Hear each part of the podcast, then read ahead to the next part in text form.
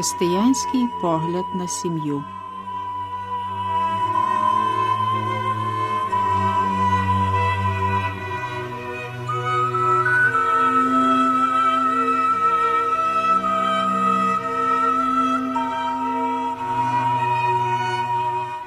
У наших минулих бесідах ми говорили про батька, про його незамінну роль у вихованні дітей. Багато визначних людей залишили свої спогади про рідного тата.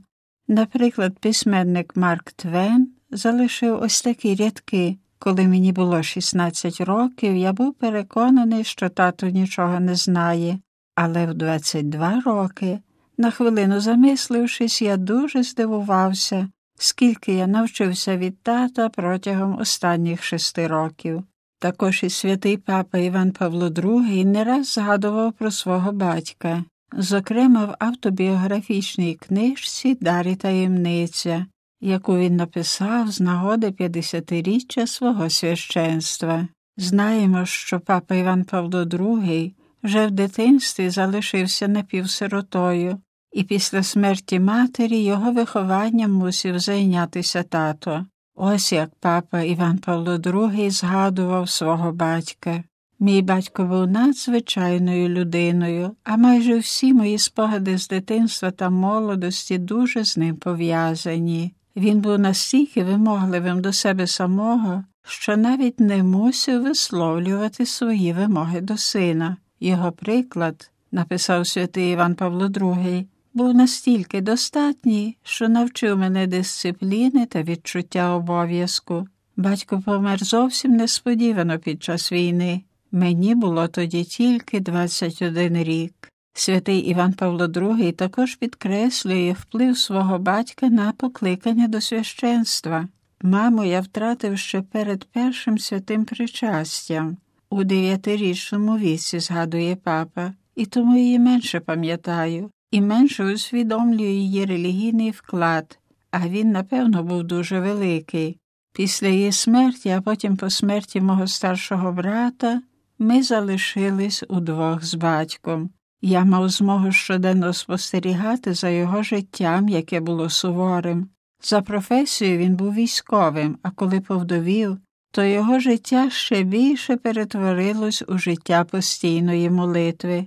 Не раз траплялось мені вночі прокидатись, і тоді я заставав батька на колінах, так як завжди бачив його на колінах у парафіяльному костьолі. Ми ніколи не говорили між собою про священиче покликання, але такий приклад мого батька якоюсь мірою був моєю першою домашньою семінарією, написав святий папа Іван Павло II. Деякі батьки свідомо не допомагають дружині в домашніх турботах стосовно дітей, вважаючи це виключно материнською справою. Та професор Альвін Пуссен, знавець предмету виховання, зауважує, що не існує жодного аспекту виховання дитини, в якому не повинен би брати участі також і батько.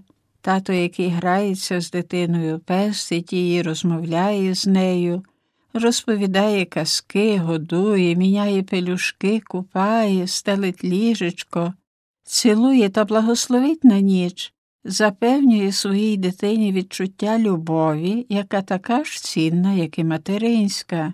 Діти мусять відчувати, що їх люблять у повному значенні того слова, бо тільки любов може передати те відчуття батьківства чи материнства, яке необхідне кожній дівчинці та хлопчикові, щоб вирости насправді зрілими людьми.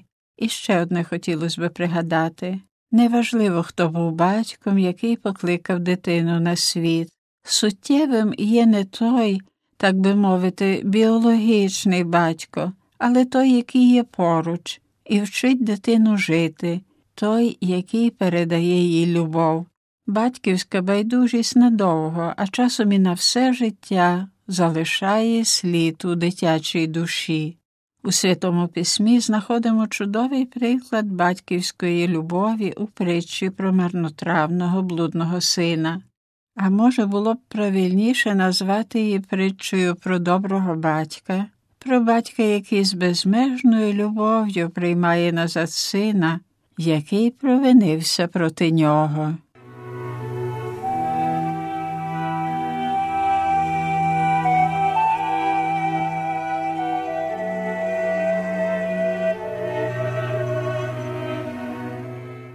До нашої рубрики про християнський погляд на сім'ю ми включаємо також різноманітні документи, енцикліки, конституції, декларації, апостольські повчання, листи папи, які видав учительський уряд католицької церкви за часів понтифікату вселенських архієреїв у другій половині ХХ століття та у першій половині XXI. Йдеться про святіших отців Івана XXIII, Павла VI, папи Івана Павла II та папи Франциска. Як знаємо, Другий Ватиканський собор скликав блаженний папа Іван XXIII, а завершив блаженний Павло VI. В документах Другого Ватиканського собору неодноразово знаходимо посилання на сім'ю. Минулого разу ми цитували перший розділ другої частини Конституції Радість і Надія про церкву в сучасному світі, що присвячений темі сім'ї. У ньому серед іншого стверджується, що сила і міцність інституту подружжя і сім'ї проявляється також і в тому, що глибокі зміни, які відбуваються в сучасному суспільстві, незважаючи на викликані ними труднощі, дедалі більше тим чи іншим чином відкривають справжню природу цієї установи. У документі Другого Ватиканського собору читаємо створена Творцем і обдарована своїми законами, глибока спільність подружнього життя і любові встановлюється подружнім союзом, тобто невідкличною особистою угодою. І так через людську дію, і так через людську дію, за посередництвом якої чоловік і дружина взаємно себе віддають і приймають, за Божою установою виникає інститут подружжя, непорушний також із точки зору суспільства. Цей священний зв'язок заради блага подружньої пари і дітей, а також і суспільства, не залежить тільки від людської волі, бо сам Бог є творцем подружжя, наділеного різними благами і сілями, і всі вони мають величезне значення для існування людського роду, для особистого розвитку і вічної долі окремих членів сім'ї, для гідності, тривалості, миру та добробуту і самої сім'ї, і всього людського суспільства, а своєю природною сутністю сама подружня установа і подружня любов спрямовані на зроджування і виховання потомства, яким вони у певний спосіб увінчуються. Таким чином, чоловік і дружина, які подружнім союзом, вже не є більше двоє, а одне тіло, як читаємо в 19 розділі Євангелії від святого Матея, виявляють один одному взаємну допомогу і служать через глибоку внутрішню злуку і дедалі повніше відчувають свою єдність та з кожним днем її поглиблюють.